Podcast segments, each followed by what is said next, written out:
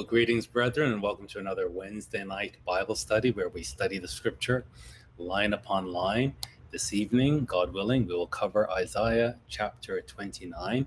Uh, we just began the first part of this chapter last week. Uh, we'll continue uh, this evening. And uh, let's open with a word of prayer. I should say as well, I pray that you had a, a fulfilling uh, Feast of Trumpets. And uh, here we are in the, the fall festival season uh, let's make the most of it. Let's make the most of it. Uh, clearly, things are heating up, things are accelerating. Uh, these days, God gives us as a blessing to fortify us, to strengthen us, for us to strengthen our bonds with each other. Uh, let's not just take it as ritual.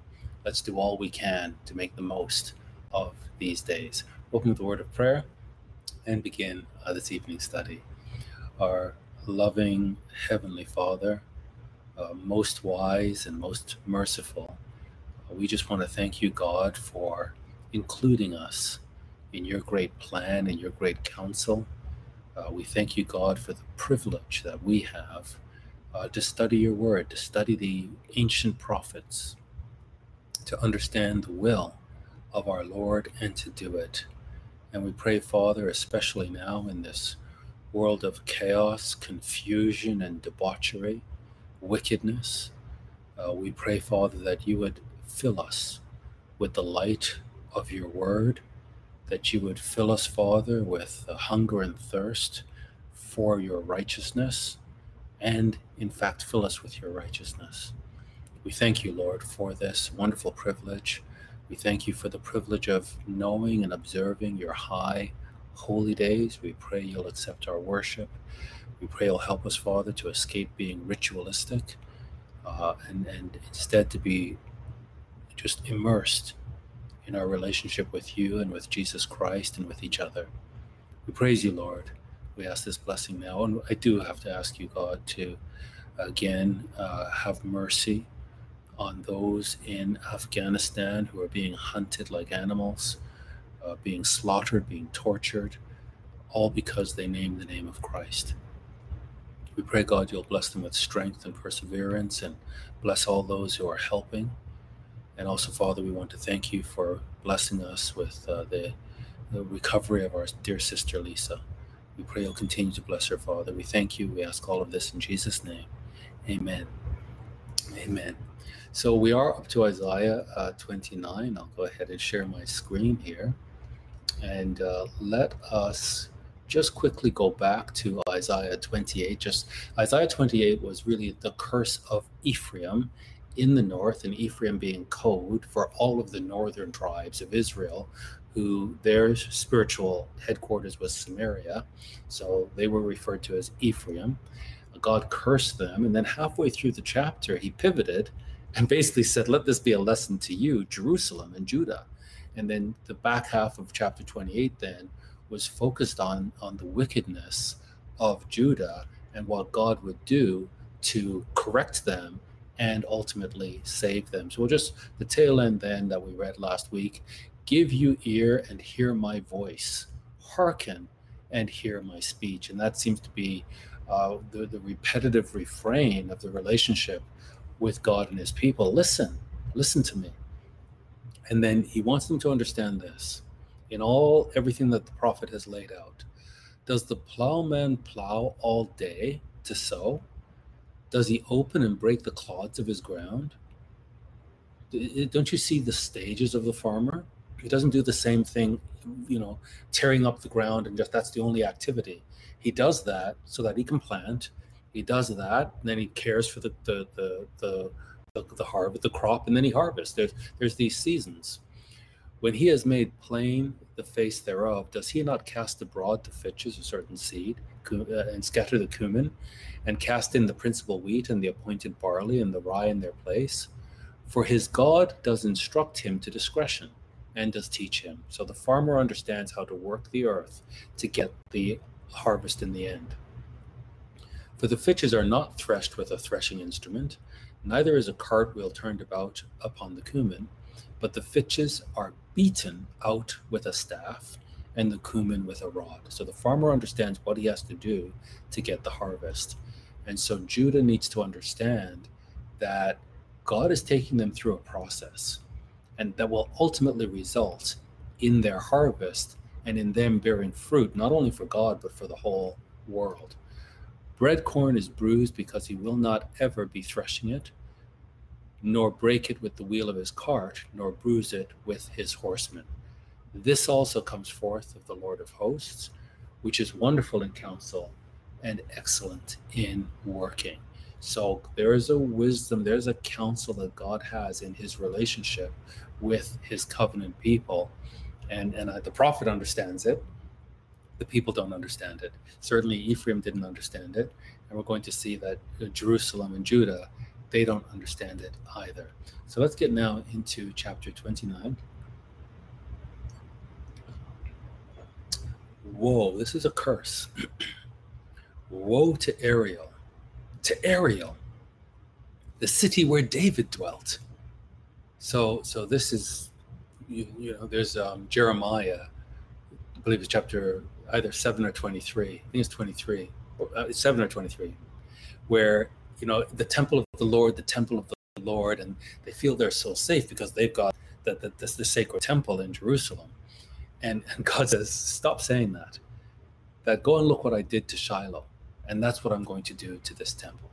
So here we see Ariel, this altar of God, of, of the, the sacred worship, even where David, that the man of God, the, the great representation of God's heart, David, this is where he dwelt.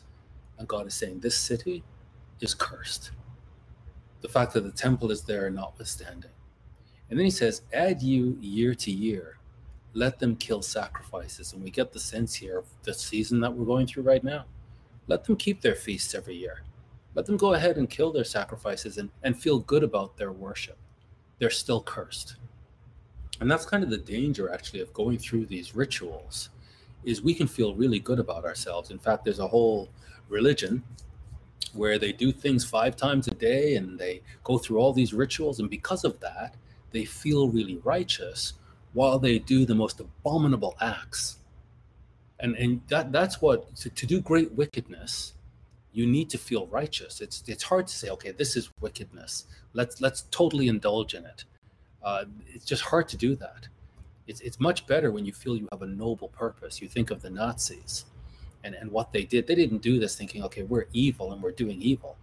They felt that we are noble people and this is a noble cause and and and so evil needs ideology to support it in order if you want extreme evil you need ideology that excuses the extreme evil so if you could just take the ideology away and as christ says you shall know them by their fruits if you just look and examine the behavior without any narrative just look at the behavior you would see the pure evil of it but satan deceives us by giving us a narrative and this even though we're talking here of the physical Jews, this applies equally to God's church. Here we are, we keep these, these rituals. And because we keep the rituals, we feel very righteous. We feel very good about ourselves. But how we feel about ourselves and how we how we perceive ourselves and what, what, what we say to each other about ourselves, notwithstanding, it's notwithstanding. It's, it's how does God perceive us? How does God measure us? So we need to be careful about ritual and, and the self perception that ritual creates, because that's the problem that we see here. So, t- despite the fact that they're keeping the annual holy days and sacrificing, he says, Yet I will distress Ariel, and there shall be heaviness and sorrow, and it shall be unto me as Ariel. So, this uh, sacred place of, of altar and sacrifices, they will be a sacrifice. So they're not accepting the true worship, they're not accepting the true sacrifice. He'll make them the sacrifice. And I will, I, Jehovah, the Creator, I will camp against you round about. Well, we know that Christ says, when you see Jerusalem surrounded by armies, then know that the desolation of it is near. There's nothing, there's no turning back. That's the point of no return. When, when you see Jerusalem surrounded with armies, it's going to be made desolate. But now what we see is God is the one saying, I'm doing this. Yeah, yeah, there will be physical nations with a pathological hatred for Jerusalem. that are going to surround it with armies. But God is saying, I'm the one who's doing this. I will surround you. I will surround you. And I will lay siege against you with a mount. And I will raise forts against you. And this sounds like Habakkuk. When Habakkuk was complaining, and God, there's so much wickedness within the community. How come you don't do anything? And God says, No, no, Habakkuk, I am doing something. But don't look inside the covenant community for what I'm doing.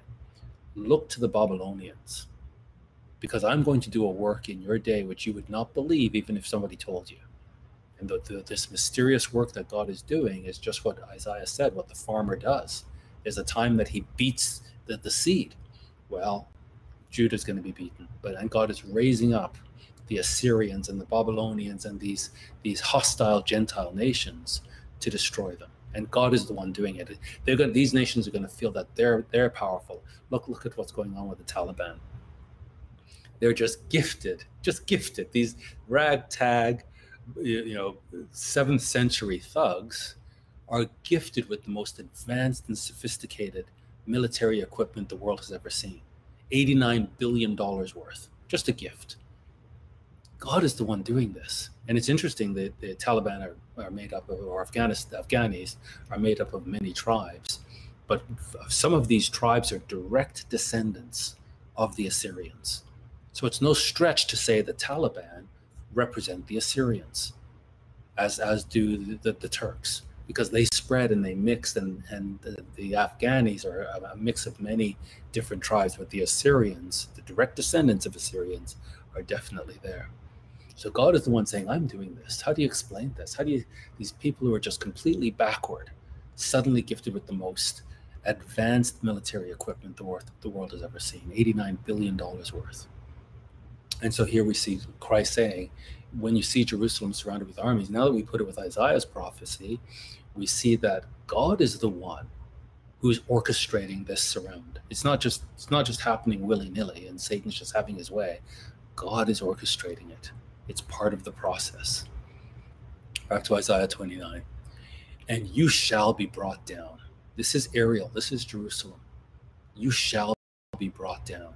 So, so right now, this nation that we call Israel, which is Judah, the tribe of Judah, but they go by the name Israel in modern day since 1948. Um, it's a very powerful nation. It's a very wealthy nation. Uh, in the few decades that it's been around, it's completely surpassed its uh, Islamic neighbors in terms of capability, in terms of wealth, in terms of modernity, uh, in terms of uh, the well being of its citizens. All of this is done in a few short decades from nothing. The, the ground was was parched and there was nothing, and they all came there, and suddenly it's just so productive, and it is such a powerful nation. And and the prophet through God is saying through the prophet, I'm going to bring you down, and we are we are witnessing the chessboard changing, not in Jerusalem's favor, not in uh, Judah's favor. And you shall be brought down and shall speak out of the ground. This is the level of humiliation you'll be brought to. And your speech shall be low out of the dust. So, all of the pomp and circumstance and ceremony and bravado and, and, and pride, God is saying, I'm going to completely destroy that. And you're going to be completely humiliated. And your voice shall be as of one that has a familiar spirit out of the ground, and your speech shall whisper out of the dust. So here is just a, a metaphor. If you think of these people who practice voodoo and this sort of witchcraft and necromancy, and you can picture them speaking to the dead and in whispering tones, trying to bring the dead. God is saying, well, this this level of quietness, where you really have to listen carefully, this is how you're going to be uh, this is how your voice will be reduced. Moreover, the multitude of your strangers shall be like small dust, and the multitude of the terrible ones shall be as chaff that passes away. So we need what we just read in Isaiah 28, the tail part of, of the process that the farmer goes through to understand what's going on here.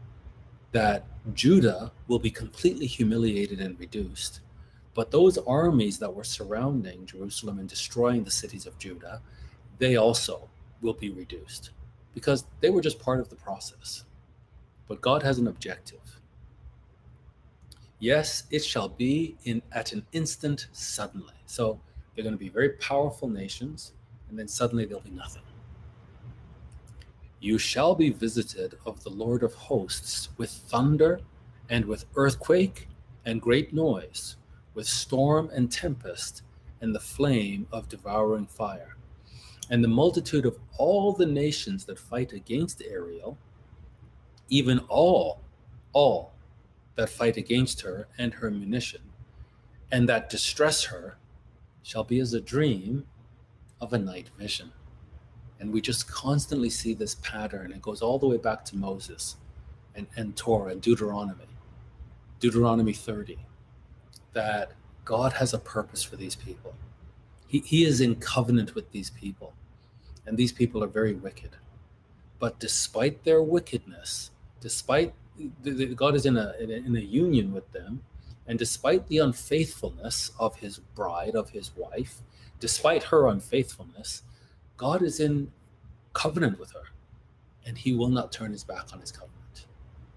And so, this is a process that just shows how faithful God is to his covenant. That, that's, that's what a covenant is it, it's a binding agreement that you can't get out of. So, all of this, in fact, all of this punishment is demonstrating the faithfulness of God. There's, there's nothing that God does that is outside of his promise that is outside of his covenant. In fact, uh, you know, if you read the um, the Hadith and the Quran, uh, you understand that the Muslim God was so angry with the Jews because they were hungry and they went fishing on the Sabbath to feed their children.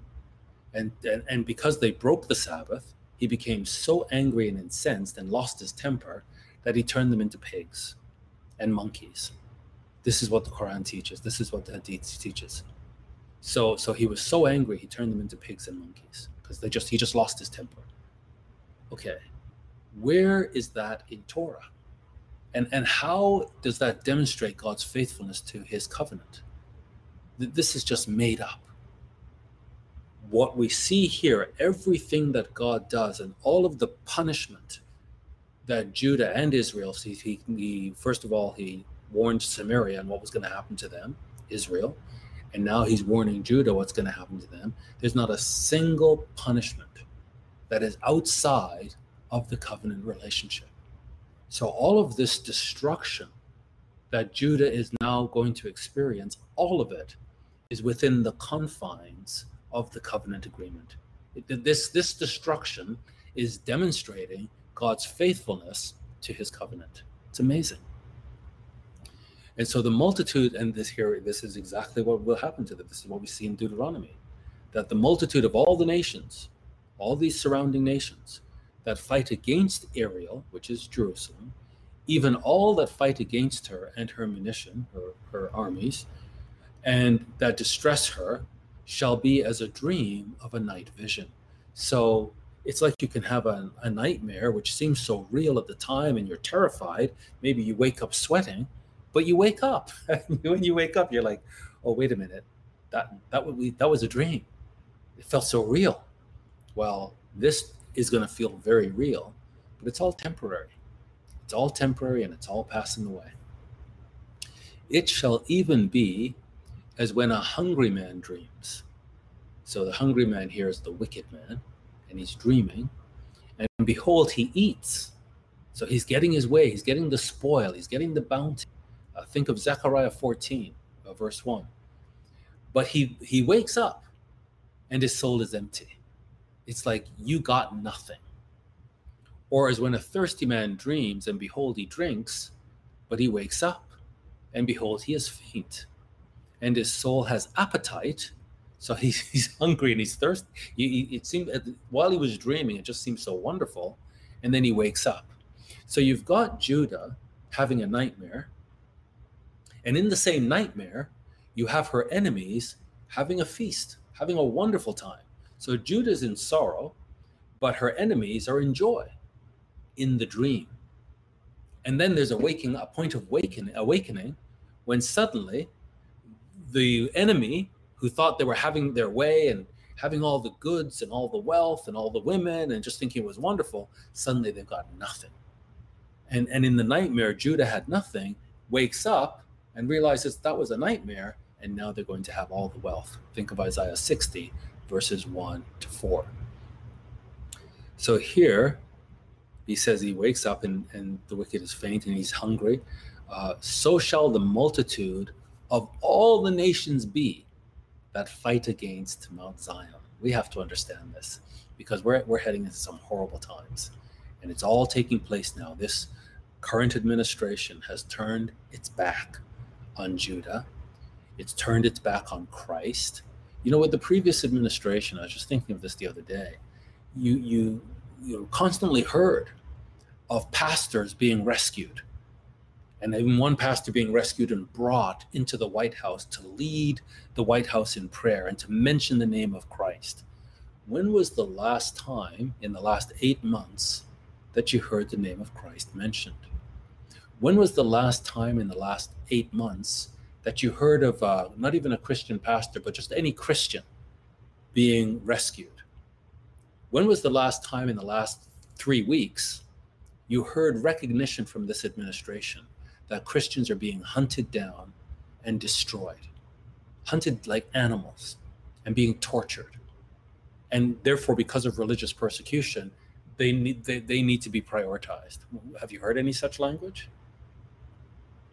Well, all of this is speaking to this nightmare that's coming up.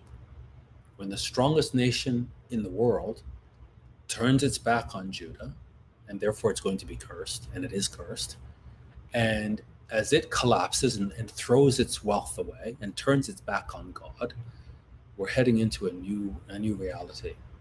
We're heading into a world where the value system of the Chinese Communist Party will be will be prominent, and the value system of the Mohammedans will be prominent, and and everything that we've known in terms of the value of the individual and the importance of freedom and the importance of creativity and realizing potential all of that is going away. All of it.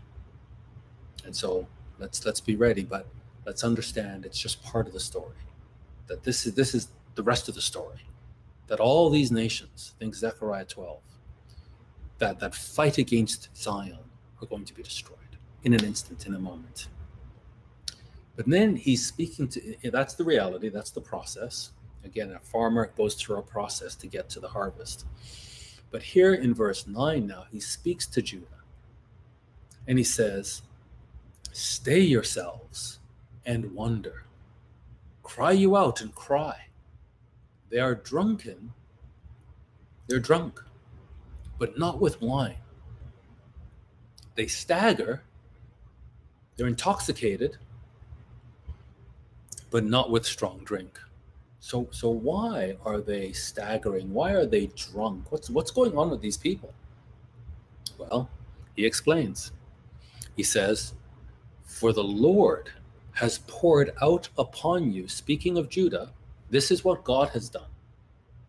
This is his doing. He's poured out upon you the spirit of deep sleep. You, uh, you know, you know um, when you're in a very, very deep sleep, and the world around you is carrying on, but you're in such a deep sleep you don't hear anything, and you're just you're just basically dead to the world. So so they are spiritually dead to the world. They don't understand what God is doing because God God is behind this. This is part of their curse. He's poured out upon them a spirit of deep sleep and has closed your eyes. The prophets and your rulers, the seers has he covered so the very people that should be leading the nation in spiritual instruction, God's closed their eyes. So it's not that there are no more prophets. It's not that there aren't any more rulers. It's not that they don't have seers. They have all these things. And year to year, they go through their rituals. It's just that these people are totally blind. They're, they're not saying anything. Their lips are moving, but nothing of value is coming out. They may they may be dressed up in the robes and going through the ritual. It has zero value. And as a result, the people who are following them are completely led astray, completely misled. And God is the one behind this. He's the one that's just closed their eyes. Now, this we should remember uh, is the curse in chapter 6 when God, in, in calling Isaiah to ministry, tells him they're not going to understand a word you say because I've cursed them. I've cursed this people. And he says, Make the heart of this people fat, make their ears heavy, and shut their eyes, lest they see with their eyes, and hear with their ears, and understand with their heart, and convert and be healed. We cannot have that. No hypocrites in the kingdom no hardened hearts in the kingdom. And these people are hypocrites. So therefore, God says, I'm going to remove their ability to understand anything. The word will be preached to them and it will be a witness against them, but they'll have no understanding. And Christ himself uh, repeated this curse when he was among them. So this is what's happening here. And then he says this, and this is a very, very interesting passage. This passage we, we need to understand this passage. And it's good that we've read it. We've come to Isaiah 29, verses 11 to 12, not like the Mohammedans and those who follow them. The Mohammedans will teach the, these two verses to Christians, and Christians will say, Oh, oh, wow, very interesting. The Quran is in the Bible. Muhammad is prophesied in the Bible. It's in Isaiah 29, 11 to 12. Well, if you just sort of sweep in, pick up these two verses completely out of context, and then sweep out, then you can make the argument this is about Muhammad, which is this is a very very strong scripture. Uh, very you know the, the Muslims cannot read the Bible. The Bible is illegal. If you're caught, right now in in Afghanistan, if you're caught with a Bible app on your phone, you will be executed. So the Bible is illegal when when Muhammad was alive, uh, one of his companions, Abu Bakr, he started to read the Torah. And Muhammad was very upset that he was reading the Torah. And Omar, another one of his companions, noticed how upset and agitated Muhammad was becoming. So he upbraided Abu Bakr and said, Don't you see how the Prophet, you're upsetting the Prophet from reading the Torah? And so it was very clear the Prophet Muhammad did not want his followers reading Torah. And so the Bible is illegal in, in uh, countries governed by Sharia. But the Imams will read the Bible and they'll pick and choose various verses to show their followers that Islam is endorsed by the Bible, that Muhammad was predicted by the Bible, that the Quran is uh, prophesied in the Bible. And this is a very, very strong scripture. So let's read it. And the vision of all is become unto you as the words of a book that is sealed. This is the Quran, they say, which men deliver to one that is learned, saying, Read this, I pray, I beg you. And he says, I cannot, for it is sealed. And the book is delivered to him, this is Muhammad, to him that is not learned, because Muhammad was illiterate, apparently. So the story goes. And the book is delivered to him. I say the story goes because he was a trader and he was doing commerce really all over the known uh, world at that time, uh, into Syria and through Arabia and all, all over the known world. And he got to see the Jewish religion and customs and Christians and how they uh, uh transacted or how they um, worshipped. But he had to transact with these people. And I think there's an element of literacy that one requires to do business. N- nevertheless, uh, the, the, legend is that he was completely illiterate, and uh, an angel, an angel or a spirit being uh, gave him this book and told him to read. I think the, the instruction was ikra, which is Quran comes from the root ikra. Uh, so he was told to read this, to recite it, and uh, he said, "I can't read." So this this is hey, this is this is the prophecy. The book is delivered to Muhammad, who's not learned, saying, "Read this." I pray you. And he says, I'm not learned. Now, we don't just swoop in and take scriptures out of context. We started in Isaiah 1, and we learned that this is a prophecy concerning Judah and Jerusalem. And we've marched through the scroll line by line, passage by chap- passage, chapter by chapter, to come to this. And so we have the whole context, and in particular, uh, 28 and 29 if we didn't read, even if we didn't read from chapter 1 to 27, if we just started in 28 and 29, we would understand this concerns the Jews. And we've just read it. We've just read where God says that he has he says stay yourselves and wonder cry you out and cry they're drunk but not with wine they st- stagger but not with strong drink. So so what what is intoxicating them? And then we see the curse. God is intoxicating them. How is he intoxicating with them? Intoxicating them with a spirit of deep sleep. His own people have been intoxicated with the spirit of deep sleep. And in fact we we know that spiritually the first fruits, Judah, that the church, is going to go through the same thing.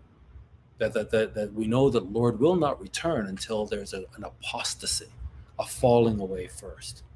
And we know that the church is going to go to sleep. A spirit of deep sleep is going to come upon the church. And, and many false prophets will arise. And just as God did this to physical Judah, he's also orchestrating a sifting of the church. And so we cannot take God for granted. We cannot take this calling for granted. We have to do all we can to endure and, and, and to maintain brotherly love and, and to maintain our place in this covenant relationship. So, as it was anciently, so it is uh, in today. So, the intoxication is a spirit of deep sleep, and it comes from God and it causes their eyes to be blind, that they cannot see, they cannot hear. And, and that is the fulfillment of the curse in Isaiah 6 10. And now, because of this spirit of deep sleep, the vision has become to them, the Jews, the cursed Jews. So Isaiah 29, verses 11 and 12, regards the cursed. So anybody who wants to say they're in this category of people, that is being referred to in verses 11 and 12 are saying they are cursed. These are the cursed people. Verses 11 and 12 concern the cursed, the, the, the, the abominable to God. So anybody wants to say, I'm here, we're saying we're being cursed. So the reason they cannot understand the, the, the prophet understands the vision. The prophet has been given the vision and he's giving it to the people. But they have, they're drunk with deep sleep. So they walk around and they stagger. So even though it's a vision, to them it's like it's sealed. It's like a book that is sealed, which men deliver to one, even the learned, the prophets, the seers, the rulers who are highly educated. And, and here's the prophet giving them the vision and saying, read this. Everything that we've just covered in, in the scroll, read this. I beg you, read this and teach the people and he says, uh, I, I, have no clue what it says. It, it's totally sealed to me. I have no access to the prophecies. Oh, really? That's because you're cursed. Because I understand it. I, I, God, it's revealed. This is revelation. How come you can't see it? Oh, because you're cursed. And now in verse 12, so that's the educated. So we're still dealing with the cursed covenant community the, the, the, the curse of Deuteronomy is upon them. And then the book is delivered to him that's not learned. So now we go from the prophet and the, the, the, seers and the rulers to the most uneducated. And you can you read this? Can, can somebody access the prophecies? I beg you. And he says, Well, don't, don't ask me. I'm depending on those guys. I'm not learned. So this absolutely has nothing to do with Muhammad and everything to do with the Jews themselves and the curse that God has laid upon them. Now, this curse on Judah is an exact parallel to what we read last week the curse on Samaria, the curse on Ephraim. So last week in chapter 28, verse 7, again, we're reading all of this in context. So we don't come to chapter 29, 11, and 12 just out of the blue. We were in a, a chapter 28. And so we see the parallel of what happened to Ephraim. And then God, midway through chapter 28, I believe verse 14, he then turns to Judah and says to Judah, Take note of what I just said to Samaria, of what I just said to Ephraim, because this concerns you. And what happened to them is going to happen to you if you don't repent. So, what happened to Ephraim? But they also have erred through wine. and through strong drink are out of the way. The priest and the prophet have erred through strong drink. So if they're intoxicated, do you think you could bring the vision to them? They are swallowed up of wine. They are out of the way through strong drink. They err in vision. They stumble in judgment. For all tables, and you think of the feast days, all of the fellowship of the feast days, for all tables are full of vomit and filthiness, so there is no place clean. And verse 11, for with stammering lips and another tongue will he speak to this people. So this people are going to be spoken to in a way that they have no access to the knowledge. And then verse 13, but the word of the Lord was unto them precept upon precept, precept upon precept, line upon line, line upon line, here a little and there a little. And so, why was it packaged up this way to Ephraim? That they might go and fall back and be broken and snared and taken because Ephraim was cursed. And in the very same way, the Jewish community, in the exact same way, is cursed prophet and priest, as well as the, the layman. So, coming back now, and sorry, I just realized I skipped some verses here. We were in 2912 and I've come to 2917. So let me just get back to 29 uh, see what I see what happened here. So I don't want 2917. I want 2913 to 17. Yes, let's do that. That should work. Let me just get back to 2913. Sorry about that. I just skipped some verses. If, if it ever happens, brethren, it's never bread. So just tell me that I've missed verses and I'll make sure I, I cover them. So he says, Therefore, or wherefore the Lord has said, For as much as this people, that's the subject matter. The subject matter has nothing to do with Muhammad. I'm sorry, Muslims, to disappoint you. Read the Bible. Don't let anybody take this away from you. Take your time to read it. And, and you will see that you've been misled, you've been lied to. So, verse 13 Wherefore the Lord said, For as much as this people draw near to me, draw near me with their mouth, and their lips do honor me. This is exactly what Moses was saying in Deuteronomy 30. Let, let's finish with the lip service. And, and God is going to drive you to destruction in order to get rid of the lip service and get you to a point where you truly love Him and you truly repent and serve Him and then he's going to be uh, benevolent to you and you'll be fully blessed. So this is exactly what isaiah is talking about. Let's just do away with the hypocrisy. Wherefore the lord has said this this is the subject the covenant community who are hypocrites.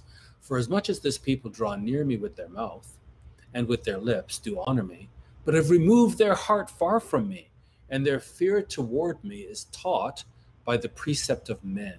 This is how they operate Therefore, behold, I will proceed to do a marvelous work among this people. The same thing he said last week to Ephraim um, in, in, in Isaiah 28. The same thing he said to Habakkuk in Habakkuk 2, in Habakkuk 1, sorry. So, so God is orchestrating this, and that's why they can't have access to it. That it's just going to come and surprise them and drive them to repentance.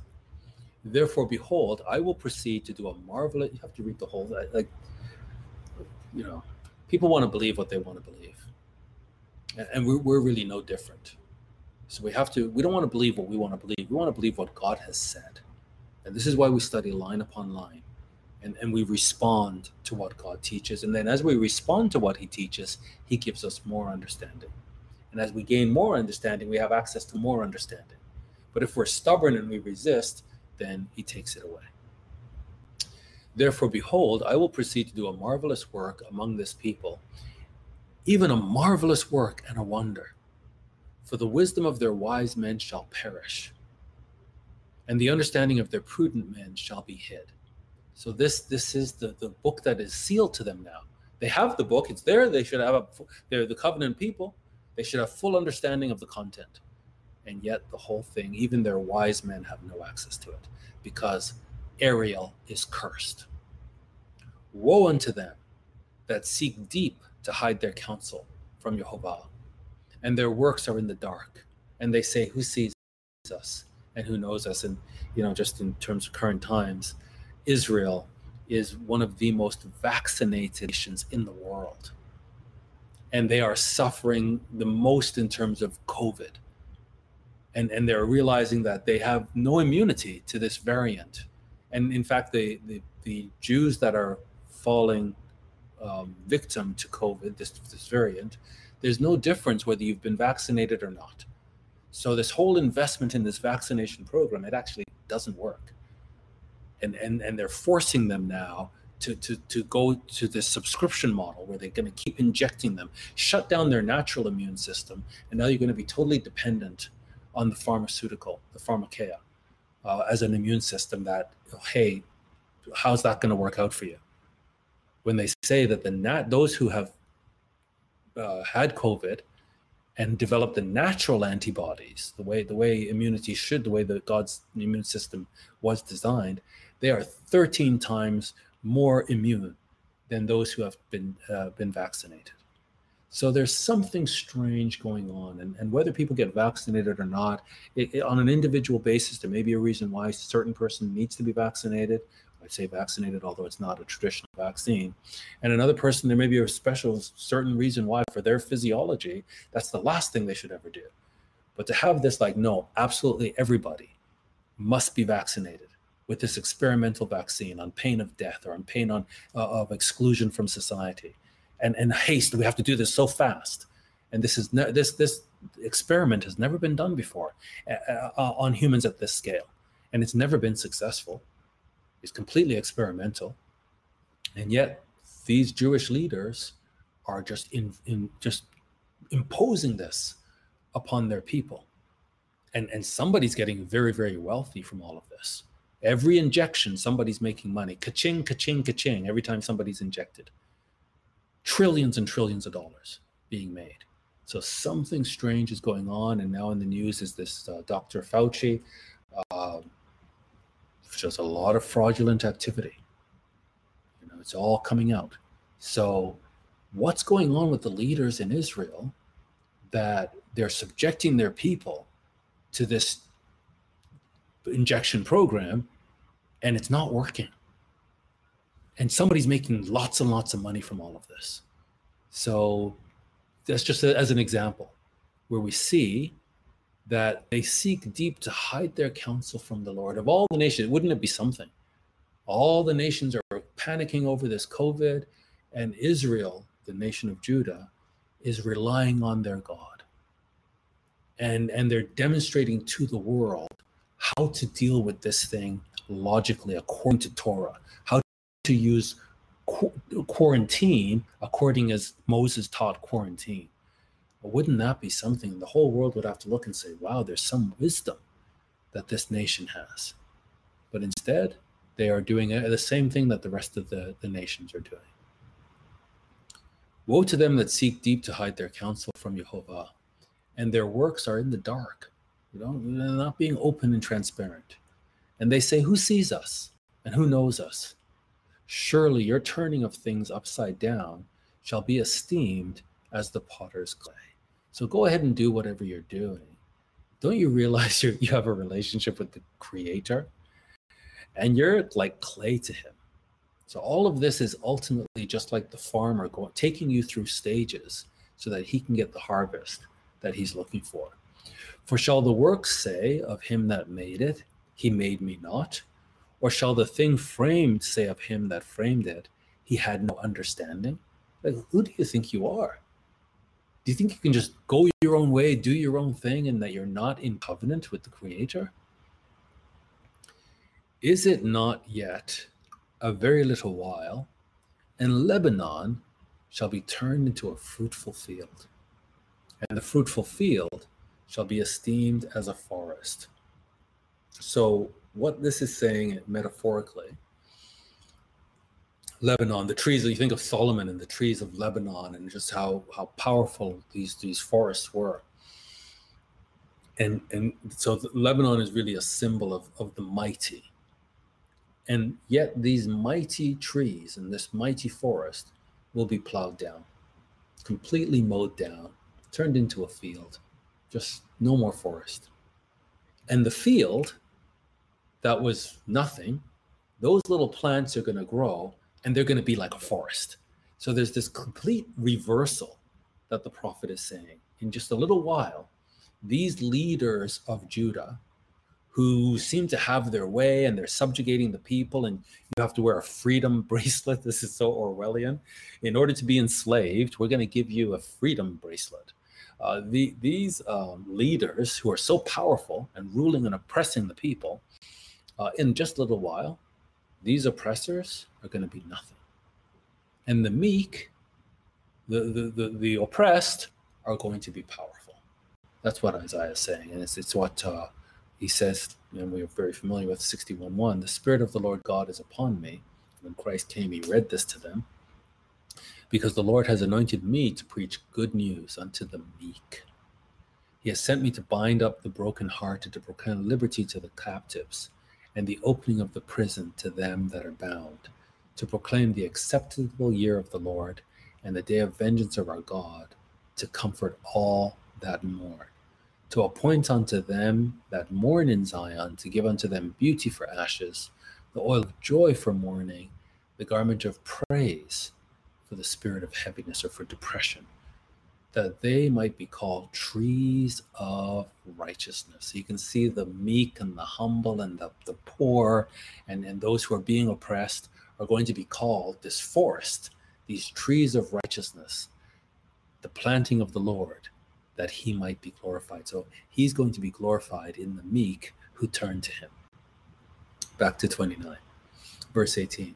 And in that day shall the deaf hear the words of the book, and the eyes of the blind shall see out of obscurity and out of darkness. So again, we just keep reading, and the subject is Ariel. It's Jerusalem.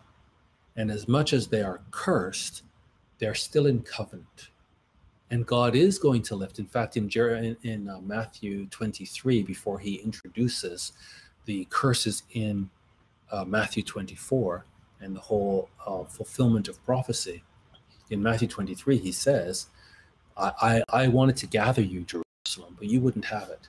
And so now your house is left unto you desolate, and you won't see me again until you shall say, Blessed is he who comes in the name of the Lord. So there's a, a blindness that's finally lifted. They have to be punished, they have to go through the abomination that makes desolate.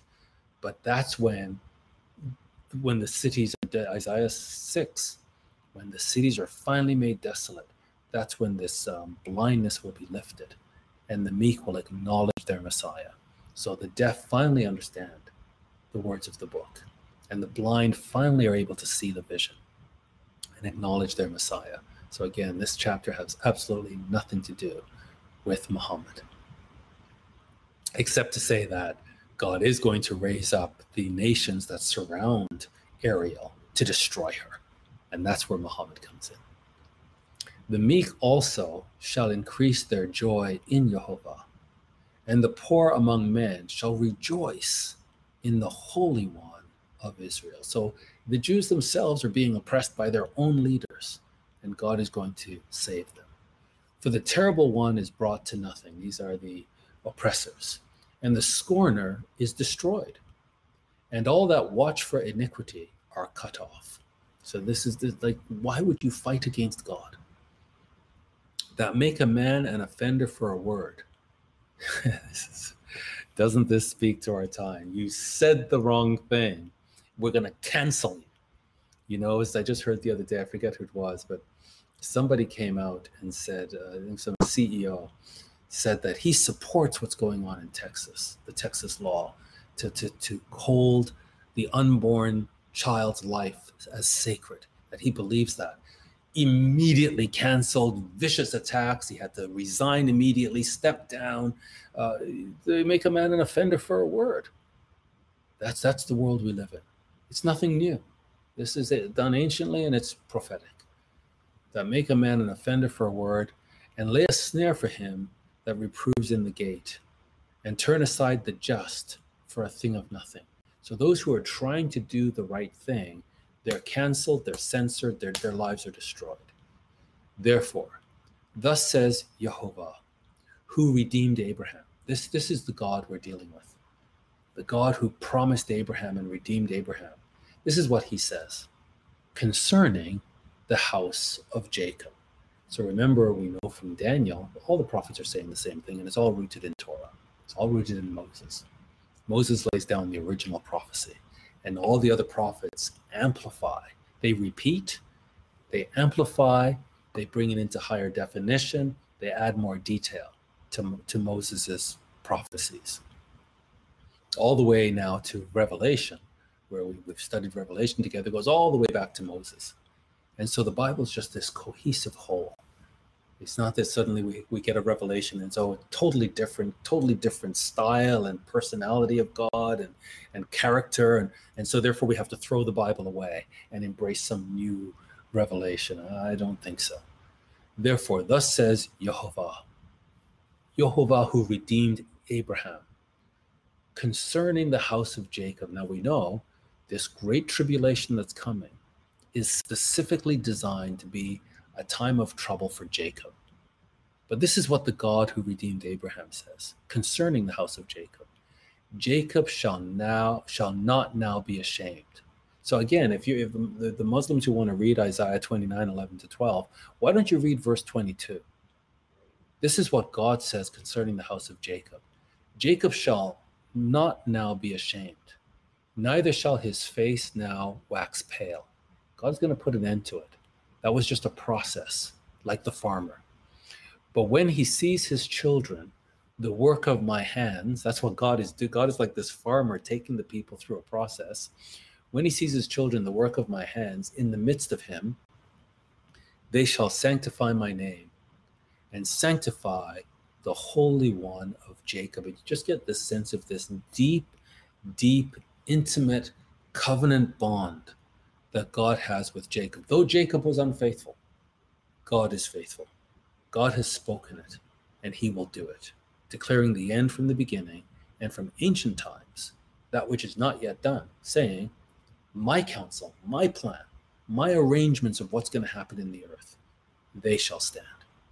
And Jacob will bear fruit for the whole earth, because Jacob is in uh, in covenant. Well, Judah is in covenant with God. Jacob, the northern tribes were divorced, but they're going to be brought and made. We're going to be celebrating at the atonement, the at one next week. They're going to be made one with Judah. Judah and Israel will be one, and that's how Israel will be brought back into covenant with God. And God is going to do everything that He has promised for Jacob. They shall sanctify my name. And again, in Matthew 24, I mentioned this on Sabbath, but I, I think I've mentioned it multiple times. In Matthew 24, the first fruits Judah will be persecuted by all nations, hated by all nations for his name's sake. So there's something about the gospel preaching that is specifically tied to God's name. And, and here it is. This is the good news. This is the gospel that Jacob will sanctify his name because he is the, and what's his name? They're going to sanctify the Holy One of Jacob. There is a relationship with Jacob. This is the good news that God, Jacob is not God forsaken. That Jacob would, God would never forsake Jacob. That God will rule over Jacob forever, and He will be glorified in Jacob forever. This is the good news. And all everything we're reading in Isaiah, we see yes, Jacob is going to go through a time of intense suffering, but all of that to bear fruit and ultimately, the whole world will benefit when the potter has his way with Jacob. So when he sees his children, the work they're the work of my hands in the midst of, and even uh, the Assyrian is the rod in God's hands to help shape Jacob.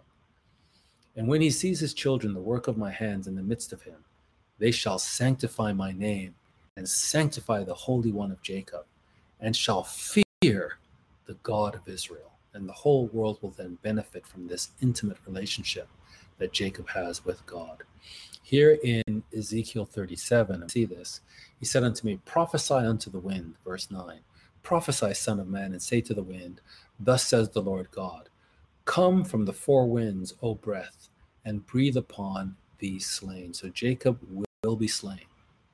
and all the slain of Jacob. Because God is a God of covenant, he says to the four winds, Breathe upon these slain, that they may live. So I prophesied as he commanded me, and the breath came into them, and they lived, and stood up upon their feet, an exceeding great army. And so Jacob, this is what, let's just read that again. Jacob, he says, this is concerning Jacob, that Jacob shall not now be ashamed, neither shall his, wax, his face now wax pale. But when he, Jacob, sees his children, the work of his hands, in the midst of him, and they're all going to sanctify his name and worship the God of Israel. Jacob himself will see this. And so we see this resurrection of all of Israel now they're going to be made at one with Jacob and Judah and at one with God. This is the atonement, the at one and Jacob is going to see all of All of it. Over time, you'll see this is, you know, there's going to be this first resurrection, but this is all leading to the second resurrection, and it's all timed. So we'll see a first instance of this, and then we'll see the ultimate of this. And Jacob will see it all. And the whole world will understand that God is going to be glorified in his people, Israel. And they have no access to him. When we read Revelation uh, 21, they'll have no access to God or no access to Jerusalem unless they come in through one of the gates of Israel. God will be glorified in Israel. So I'll finish uh, tonight in verse 24 of Isaiah 29. They also that erred in spirit shall come to understanding. So all those dead that were slain, and, and they erred in spirit. In the second resurrection, they also that erred in spirit shall come to understanding. And those that survive will come to understanding.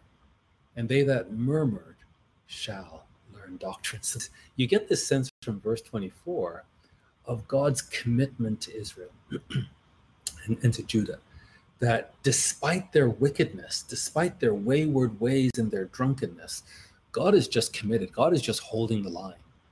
And ultimately, he will be glorified in his people. That's what he says. He never goes back on his word. And I just I just realized that this whole time I was not sharing the scripture. And uh, that's what happens when I get carried away.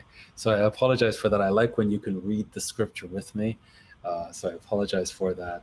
Uh, I don't have my multiple screens set up so I couldn't see what you were seeing. But ultimately, uh, hopefully, you're reading along in your um, scriptures, and uh, as we read line by line, what we're reading in between the lines is how faithful this God is, and we will never accept any teaching that presents God as a God that is unfaithful. We will not accept any prophet, any teacher anybody who wants to take us away from the faithfulness of Jesus Christ. He is Lord, He is King, and He's coming soon. And that's that's what we just uh, celebrated in, in the Feast of Trumpets, the return of Christ, and how the whole world is is turned right side up, beginning with trumpets. What a mighty God we save! God bless you, brethren. Uh, have a great Sabbath and uh, Feast of Atonement. We will, we will, uh, God willing, uh, meet again uh, next Wednesday evening, uh, and we'll cover Isaiah 30. God bless you, brethren. Christ is Lord, and He is faithful.